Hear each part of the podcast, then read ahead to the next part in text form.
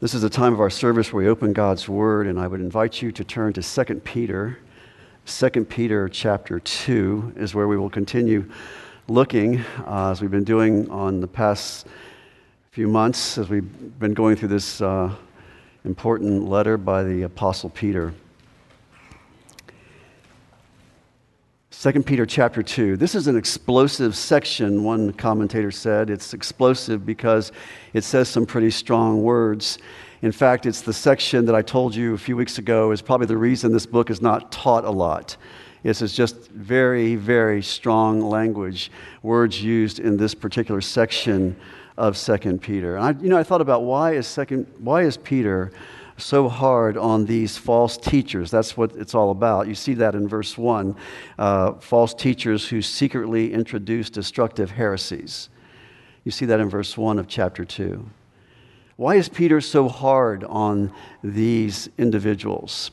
Why does he talk like this? Why does he say these kinds of things? And just thinking about that, he is a pastor. He was called by Christ to shepherd the sheep, to feed the sheep. And so he's very concerned about when someone comes into their midst and brings destructive heresies or poison or comes in to somehow pollute the minds of the sheep that he is trying to feed. And I think that's why he is so intense in this chapter and in this letter to seek to expose them, to paint a picture of them, a portrait of them, as some have said. So they'll be recognized and they'll stand out and they can be, as Paul said, marked out and understood who they are. I understand this somewhat as a pastor. You bring the Word of God to the people that God has put in your care, and you want to be diligent in that, and you get concerned when others bring in things from the outside. There's the internet, and there's television, and there's books, and all of those things. And so you know that people are hearing all kinds of things. And you pray that you are equipping people well enough that they will have discernment. That is your great desire. And I believe we have a very discerning congregation. I'm thankful for that. But it's still out there, and it's concerning when you see people led astray by false teachers or even teachers who proclaim unhelpful things and begin to pollute the mind and the thinking of the church. And so that's why as shepherds we guard the doors, we guard the church, and that's what Peter is seeking to do, is to guard the church. We live in a day and time of experiential Christianity, and repentance is I sinned. I've been thinking wrong. I've been doing wrong. I've been viewing things wrong. I need to line up with God's Word. That's the biggest problem in our country, in our world, in Christianity, is we talk about the Bible a lot, but we don't recognize it as authoritative. I like the Bible until it tells me to do something I don't want to do, right? That's when it stops having authority in my life. And that's what you see in this passage we're looking at here with these false teachers. They don't like authority. You see that in verse 10 of chapter 2. They despise authority. They despise authority. They don't want the authority of God's Word. They don't want this man, the Lord Jesus Christ, to reign over us. You can't say, I want to follow Christ and not follow His Word. It's God-breathed words. They despise the authority of Christ and His Word. They are an authority to themselves. They give more authority to new messages that they get from God. New messages. They say, no, we need new things, new words from God. We want God to say something new. We got this old stuff. We need something new. They despise all the authorities that God has established even. The leaders in the church, they definitely despise the elders of a local church. No doubt about that. And secondly, they despise the authority in the home. I was talking to somebody this past week who had to go up to Charleston to get their child out of a cult because that place became an authority in their lives to replace the parental authority. That happens. They want to be thought of as your community. They want to replace that family, life that you may never have experienced or are missing. They despise God's authority and all the authorities that He has established. And it says in the verse 9, previous to that, the Lord knows how to rescue the godly from temptation. Talking about the context there, as you may recall, is the judgment that's coming on these false teachers, just like He judged the world with Noah and judged Sodom and Gomorrah. And the angels came and it was judged, and Noah was spared and Lot was spared, but judgment came.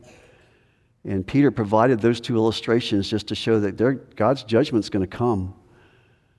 He's going to rescue the godly.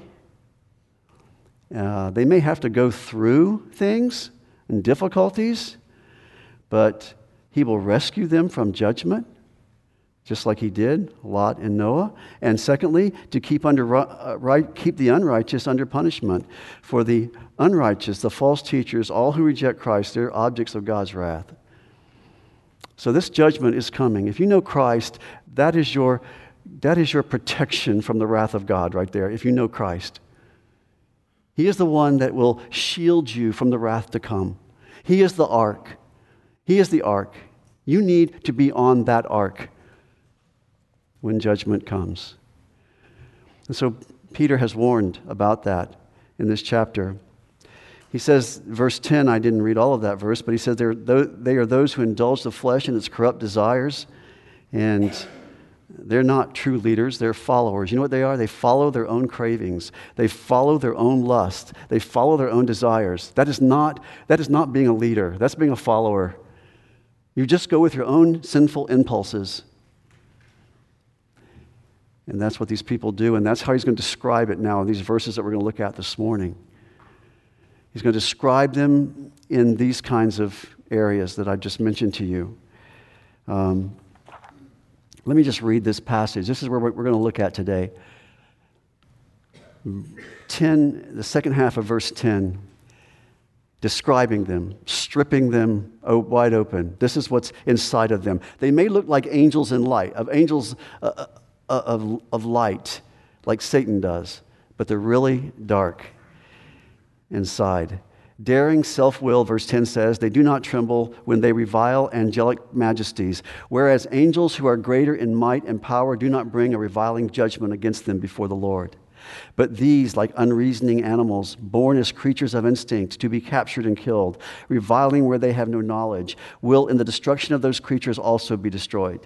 Suffering wrong as the wages of doing wrong. They count it a pleasure to revel in the daytime. They are stains and blemishes, reveling in their deceptions as they carouse with you, having eyes full of adultery that never cease from sin, enticing unstable souls, having a heart trained in greed, accursed children, forsaking the right way. They have gone astray, having followed the way of Balaam, the son of Beor, who loved the wages of unrighteousness, but he received a rebuke for his own transgression. For a mute donkey, speaking with the voice of a man, restrained the madness of the prophet. Hebert, in his commentary, says this at the beginning. He says, Peter now plunges into a devastating, full-length portrayal of the coming false teachers. The language is intense and colorful as it is scathing denunciation gushes forth in one sweeping torrent. To his prophetic eye, these central deceivers are already vividly present, and he employs the present, aorist, and future tenses to paint their picture. With spirit-anointed clarity, he sees the challenge that they raise. There can be no compromise with them. The faithful Christian must expose their presence and denounce them. And the reason Peter lays out his book, with the first chapter being salvation, know you're saved, be assured of your salvation. It's very important that you know you're saved and that you're assured of your salvation. It's very important, he also says in chapter 1, that you know the Scriptures, that you're certain of their inspiration by God and that God gave them to us. And then he's going to come to chapter 3, and he's going to say, be certain of your sanctification, that you are growing in grace. He's going to say these things are so important that you be established in them so that you will be protected from what's in chapter 2. That's how he's laid out this short letter. The first thing he mentions, we notice in verse 10, is daring, self-willed. They do not tremble when they revile against angelic majesties. Well, what is that? What is that? Daring means they're bold, audacious men, brazen. They're self-willed men, self-pleasing, obstinate men, headstrong and stubborn. I just thought all these words, deviant. It's their way. It's their way. Diotrephes, like that, we see in 2 John. He was like that, had his own way. John was going to come and rebuke him for that. Don't listen to what John says, Diotrephes would say, just what I say. You can read more about him in 2 John. But the point is, you see how this is manifest. They do not tremble. They don't have fear or awe. I want you to follow me on this if you're looking at the verse. I'm going from the King James, the New American Standard Version. So just see if you can find where you're at if you're using a different translation. But they do not tremble. In other words, they have no fear. They have no awe. They rail and they speak against angelic majesties. What's Peter referring to? Angelic majesties. This is an interpretive issue. But here's the possibilities, and I'm going to tell you what I believe the correct one is based on the context. Some people say that's Christ. I don't believe so. I don't believe so. We've already touched on that. They despise authority. We got that already. Secondly, there are two other choices. First, some have said it refers to church leaders. Church leaders. The local church pastors. They revile against them. They don't like what they're saying. They revile against them. The word angelic majesties means glorious ones. I like pastors. I like being a pastor, but I know I'm not glorious. You understand? I fall way short of that. So I don't like that view either. The correct view, I believe, based on the context, is he's talking about angels, as the New American Standard says. Angelic majesties. And so what group of angels are we talking about? I believe because of the contrast with verse 11, in verse 10, he's talking about demons. They revile against fallen angels. Because in verse 11, you're talking about the good angels. Whereas angels who are greater in might and power do not bring a reviling judgment against them before the Lord. In other words, the glorious ones are being slandered, and he's talking about demons are not being held in awe. Stay with me. This good question to ask right now is, why would the false teachers be doing this toward demons, and why would that be so bad for the false teachers to revile against fallen angels? Why would that be a bad thing? Keep in mind, we don't know. We don't know. He doesn't tell us. We don't really know exactly why. I think we can draw a couple of conclusions, educated guesses on this. Keep in mind that Peter, like Paul, would view the false teachers as being in league with the demons. They're in league with them. They teach doctrines of demons. And for that reason, they're just making a joke about that. They're blasting them. They're just saying who knows what. They're not holding them in any awe or any fear whatsoever. Secondly, they don't believe in the second coming, or as we're going to see in chapter 3 later, which is a coming of judgment. They don't believe in that. Therefore, it's mocking. It's a mocking they're doing toward these particular angelic majesties. We mock them to show you what we think. Now, that's possible. I don't know. I think, though, we do have some modern-day applications of this, and stay with me on this. If you're in liberal theology, for example, if you're a liberal theologian, a liberal pastor, many of them do not believe in the Satan or in demons, anything supernatural. And so they revile these angelic majesties. They do not hold them in awe. They deny their existence.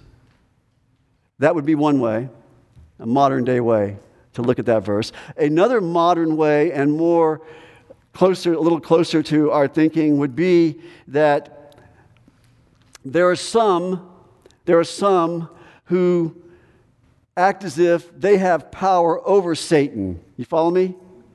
They act as if they have power over Satan. In other words, instead of holding him in awe of the position that God has given him for this season, prince of the power of the air, an angelic being, a step above man in creation, instead of holding him in any kind of awe, men act like they have power over him, and they can command Satan to do things. They can command Satan to go into the pit. They can command Satan to be bound. They can command Satan they can rebuke him. They talk to him not of any awe for the power that he has, but more out of their own power that they believe they have over him. They talk about Satan as a cartoon character. I was talking about this about the liberal theologians. They look at him more as a cartoon character. They look at him as more of just evil, but no personification of evil, where these folks at the other extreme look at Satan as very real. In fact, he's so real that every sickness you have there's a demon behind it. Every bad thing that happens to you is a demon behind it. Every sin that you commit, the devil made me do it. Folks, I'm just saying these are things that are wrong thinking about Satan, and are ways that he is not held in awe in the sense of the power that he has. And to think wrong about him is to minimize and to make it sound like I have the authority now, I have the power to tell him what to do. I can control Satan. You've heard those speakers in some charismatic circles, some spiritual warfare circles. We're to talk to Satan like that. And we've talked about that in the past. And I don't know if these false teachers in Peter's day were doing that or not, but we certainly do see it today. Listen, when I am pressured or tempted by the enemy, and he seeks to deceive us, here's what we do. Let me read to you back from 1 Peter chapter 5. Let me just read this to you. You can turn and look at it if you want to. It's 1 Peter 5, 8, and 9. He says, "Be of sober spirit, be on the alert. Your adversary, the devil, prowls around like a roaring lion, seeking someone to devour."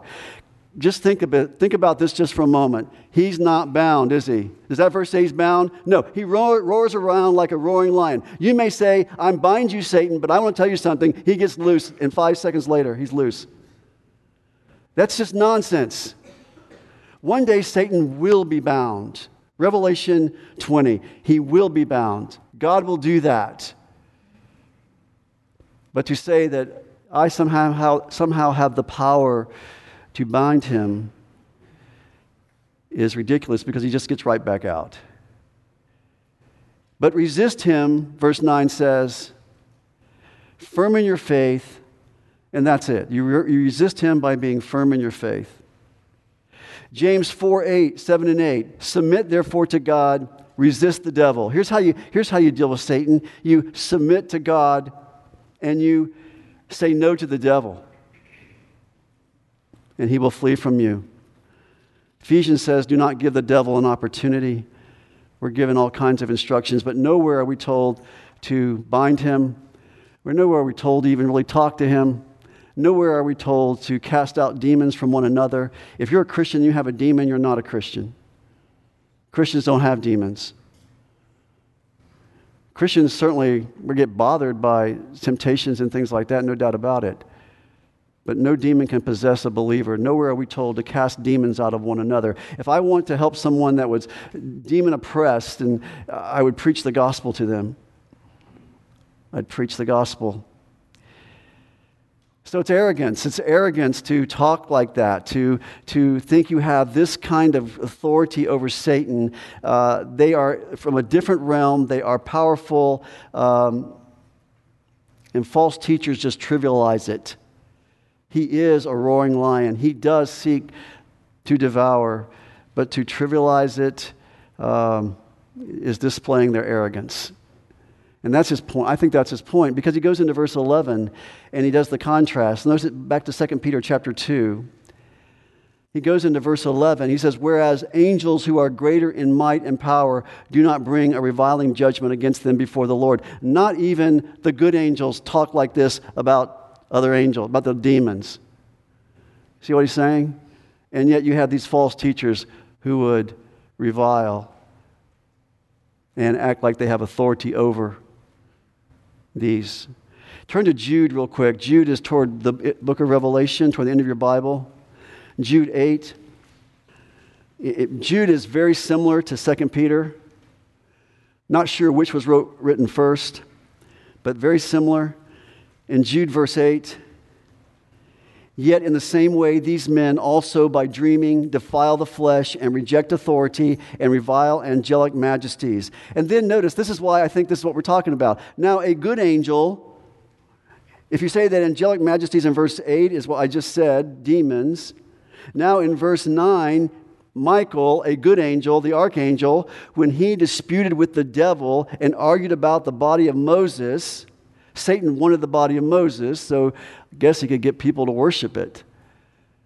The Jews revered Moses so highly, but Michael did not dare pronounce against him, Satan, a railing judgment, but said, "The Lord rebuke you, the Lord will," or in other words, "the Lord will take care of you." And so that's the point of those two verses. They are arrogant in terms of how they deal with the devil, thinking they have control over him. And I think this is a warning to us. We should not mess around with tarot cards and Ouija boards and witchcraft and divination and horoscopes and all that stuff. Leviticus 19 speaks to some of that, to get in touch with the spirit world. Don't give Satan an opportunity. Look at verse 12, 2 Peter 2, verse 12. Back to 2 Peter 2, verse 12. Continuing under their arrogance, he says, "But these false teachers," verse 12, "like unreasoning animals, born as creatures of instinct to be captured and killed, reviling where they have no knowledge, will in the destruction of those creatures also be destroyed, suffering wrong as the wages of doing wrong." So, but these, verse 12, but these, he goes back to the false teachers, they're arrogant, they have no awe to the power of good angels or bad angels. Now he uses some really strong language, and he calls them unreasoning animals. If you were to talk like this today, oh my God, you'd be canceled in 2 seconds. But look how Peter's talking about, they're unreasoning animals. Jesus calls them wolves. Paul calls them dogs. Peter somewhere else is going to call them dogs that return to their own vomit. Why all these references to animals? And the point is, they are humans for sure, but they are humans who are acting like animals. His point is, and they're going to die like animals. They're like predators. Wild predators.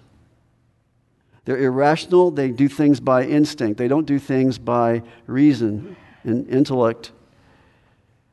This animal-like behavior. Think about that. This is their instinct. That's what animals do. That's what your dog does. Your cat does. They do things by instinct. They don't stop and think about it too long. They just what instinct says. They are guided by their feelings, and they just do whatever they want. reviling where they have no knowledge, because it's not based on intellect, intelligence. And you can say, well, they're sincere. That has nothing to do with it. Has nothing to do with it. They function in the flesh. That's what it's about. It's not in the spirit.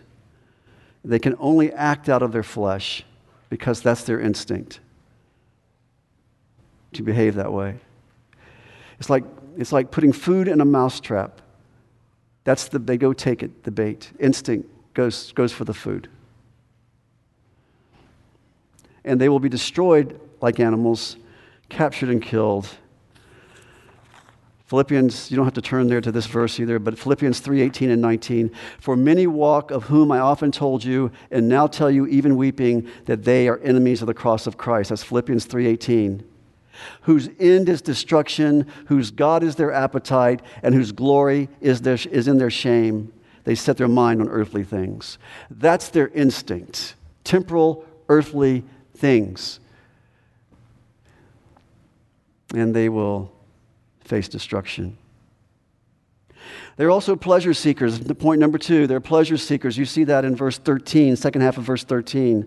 They count it a pleasure to revel in the daytime. They are stains and blemishes, reveling in their deceptions as they carouse with you, having eyes full of adultery that never cease from sin, enticing unstable souls, having a heart trained in greed, accursed children.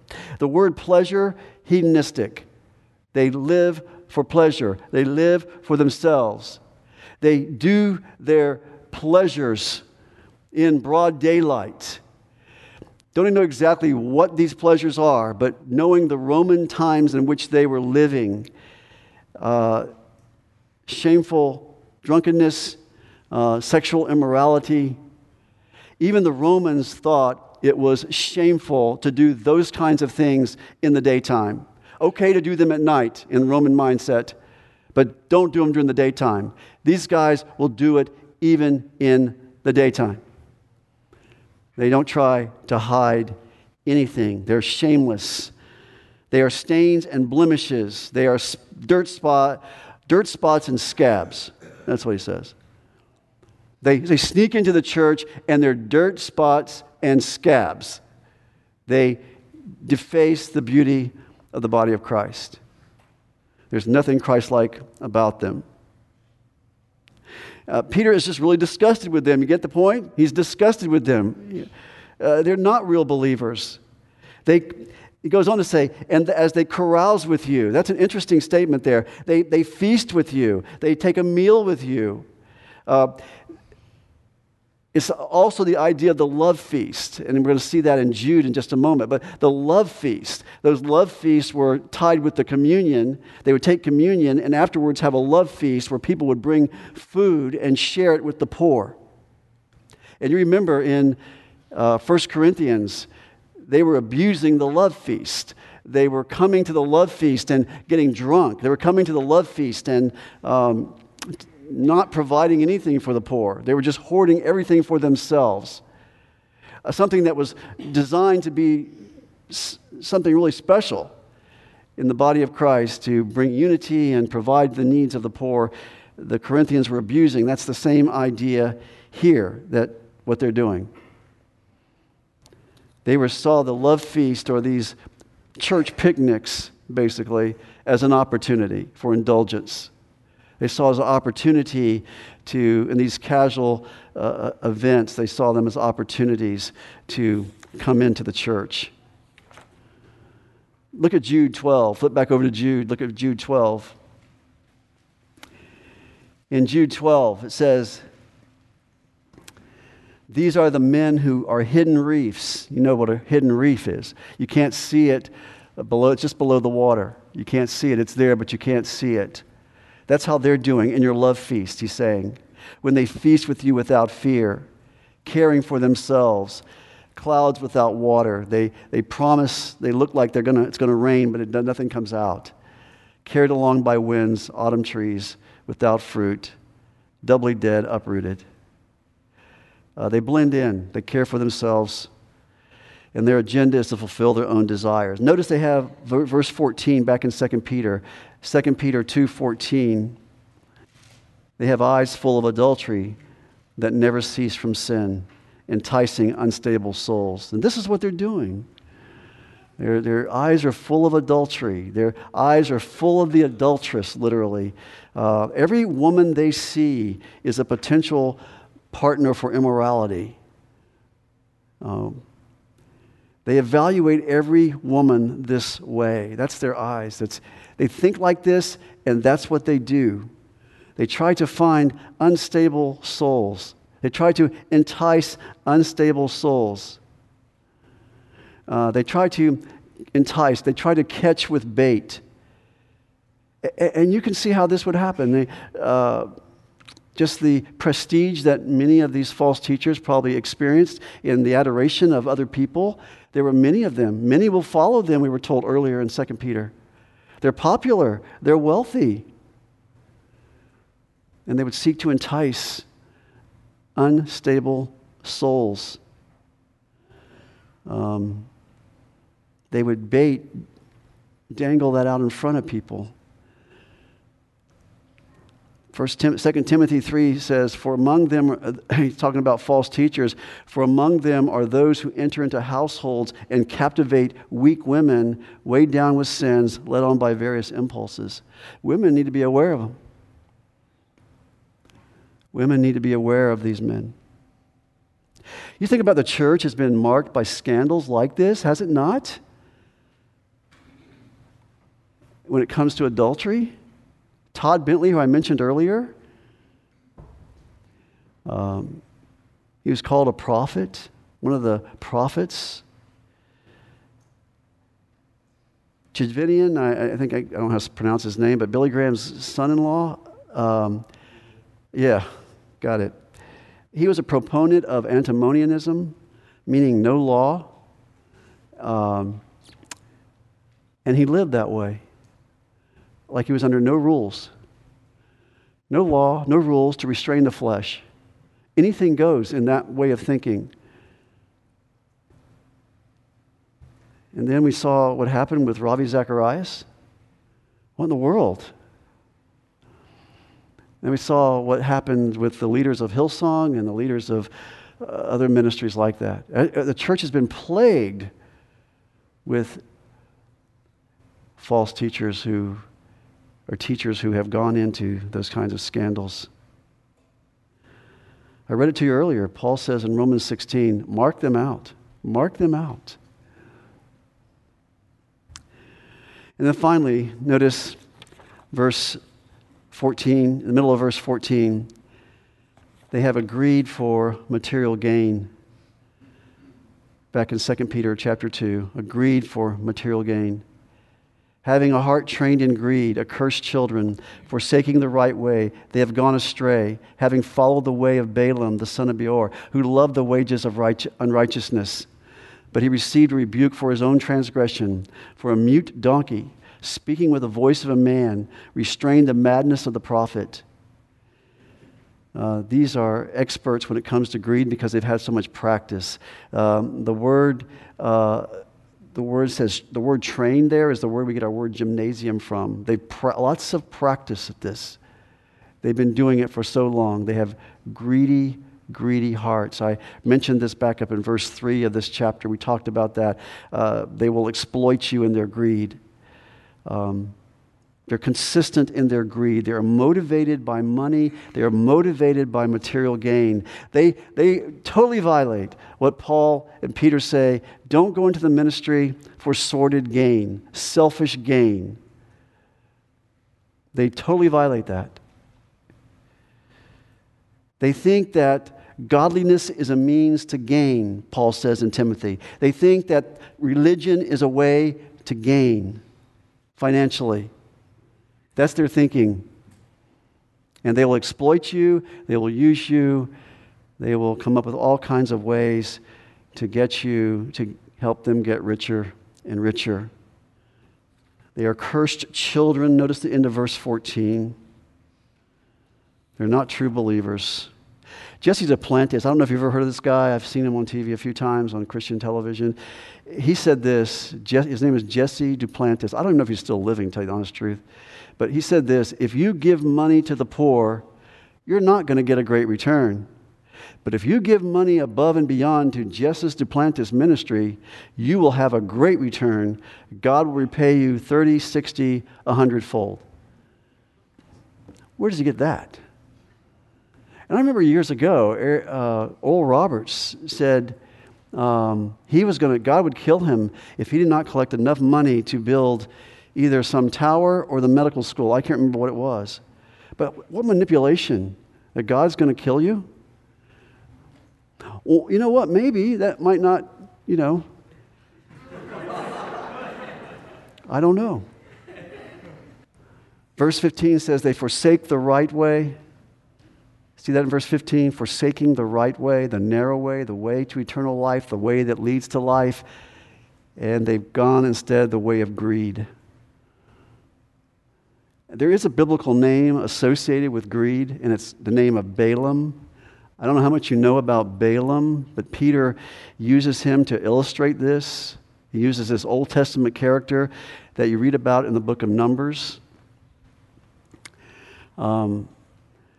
Numbers is the book we're studying in our earlier Bible study hour just before this service. So I'm going to jump ahead to where we are in that class, but it's in Numbers 22. If you want to just turn there for a moment, Numbers 22. I just want to highlight a couple things to you. Balaam, there are two names in this section that you want to know, Balaam and Balak. Balaam is he's the prophet, but he's a soothsayer, he's a false prophet. He does know some things about God, and God does speak to him in this passage, but Balak is the king of the Moabites. And basically the context of Numbers 22 is the children of Israel are getting closer to the promised land, and they come to the land of Moab. They're just outside the land of Moab. Balak sees them coming.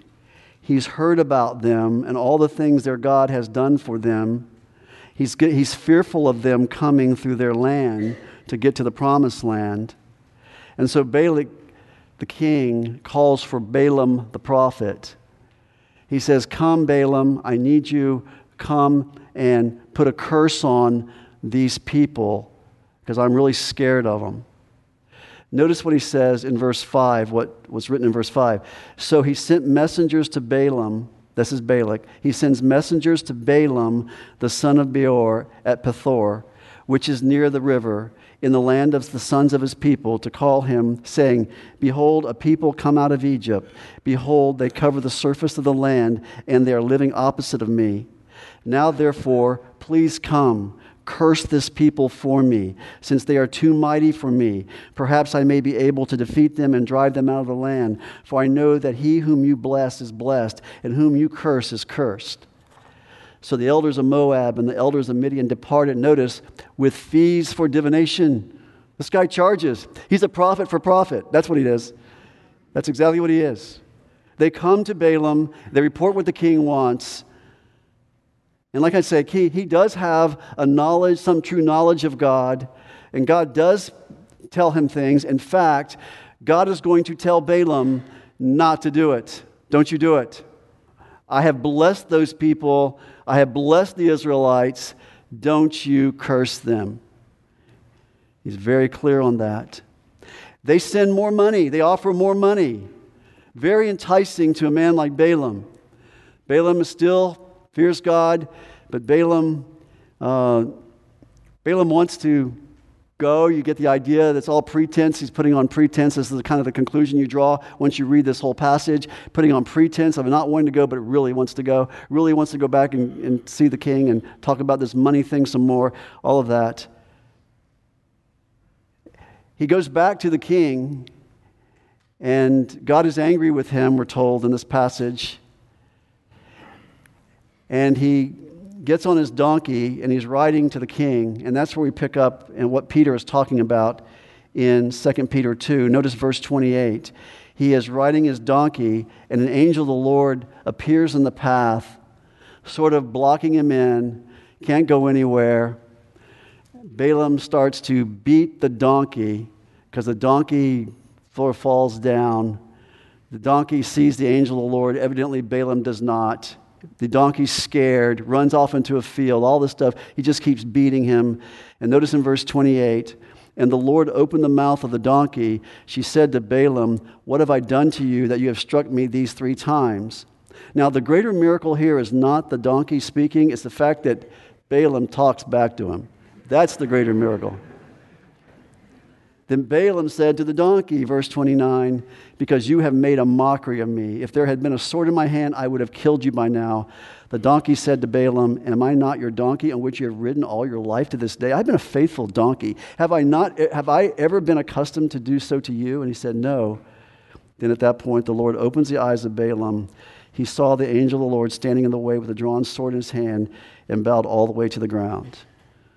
The point is, of all that, is this was at a crisis in the history of Israel as they're about to go into the land. They're trying to get a prophet to curse Israel.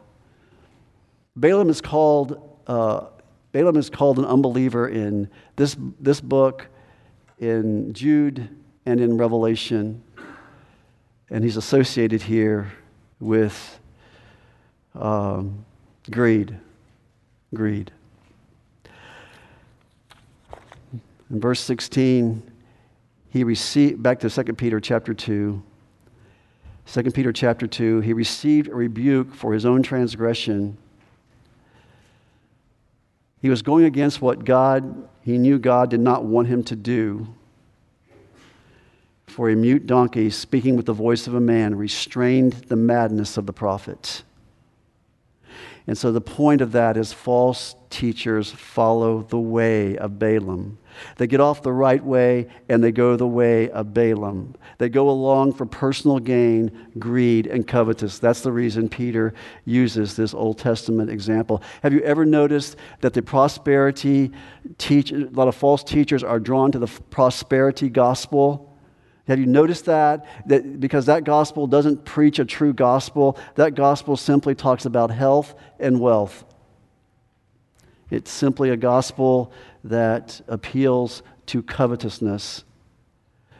Fred Price said this. He goes, he was a prosperity theology guy, false teacher. Bible says Jesus has left us an example we should follow in his steps. That's the reason I drive a Rolls Royce. I am following Jesus' steps. I don't know where they get this stuff. I kind of go, what are you basing that on? But that is what they think of Jesus. That is not the Jesus of the Bible. They just think he's a king. If he's a king, he's got everything. I guess that's it. Those who want to get rich fall into temptation, Paul tells Timothy, and a snare, and many foolish and harmful desires which plunge men into ruin and destruction. The love of money is the root of all sorts of evil. Money's not evil. Being wealthy is not evil. We've said this before. But longing for it have caused many to wander away from the faith. Let me just read this in 30 seconds. This is J.C. Ryle. What do you do? How do you protect yourself? J.C. Ryle says it so well. You live in a world where your soul is in constant danger. Enemies are around you on every side. Your own heart is deceitful. Bad examples are numerous. Satan is always laboring to lead you astray. Above all, false doctrine and false teachers of every kind abound. This is your great danger. To be safe, you must be well armed. You must provide yourself with the weapons which God has given you for your help. You must store your mind with Holy Scripture. This is to be well armed. Arm yourself with a thorough knowledge of the written Word of God. Read your Bible regularly. Become familiar with your Bible. Neglect your Bible, and nothing that I know of can prevent you from error if a plausible advocate of false teaching shall happen to meet you. Make it a rule to believe nothing except it can be proved from Scripture. The Bible alone is infallible. Do you really use your Bible as much as you ought? And he goes, if so, if you're not, No, he says this. There are many today who believe the Bible, yet read it very little. Does your conscience tell you that you are one of those persons who reads it very little? If so, you are the man who is likely to be carried away by some false teacher for a time. It will not surprise me if I hear that one of these clever, eloquent men who can make a convincing presentation is leading you into error. You are in need of truth. No wonder if you are tossed to and fro like a cork in the waves. All these are uncomfortable situations. I want you to escape them all. Take the advice I offer you today. Do not merely read your Bible a little, but read it a great deal. Remember your many enemies. Be armed. I can't say it better than that. He wrote that in the late 1800s. It's still true today. It was true in Peter's time. Father, thank you for this day, this time. God, I thank you that we are armed with your word this morning. I thank you, God, that we are given the scriptures by you, the truth by you, that we might be rooted and grounded and not tossed about by every wind of doctrine. I thank you, Father, that though these words that we read on the pages of Scripture are strong and to the point and direct, I thank you, Father, that you know the hearts of men, and your Spirit has revealed that to us. And I pray, God, that you would help us to not be fooled by nice, pleasant words or nice presentations, Father, but we would be looking to your word for truth. We would be good Bereans. Just ask this in Jesus' name. Amen.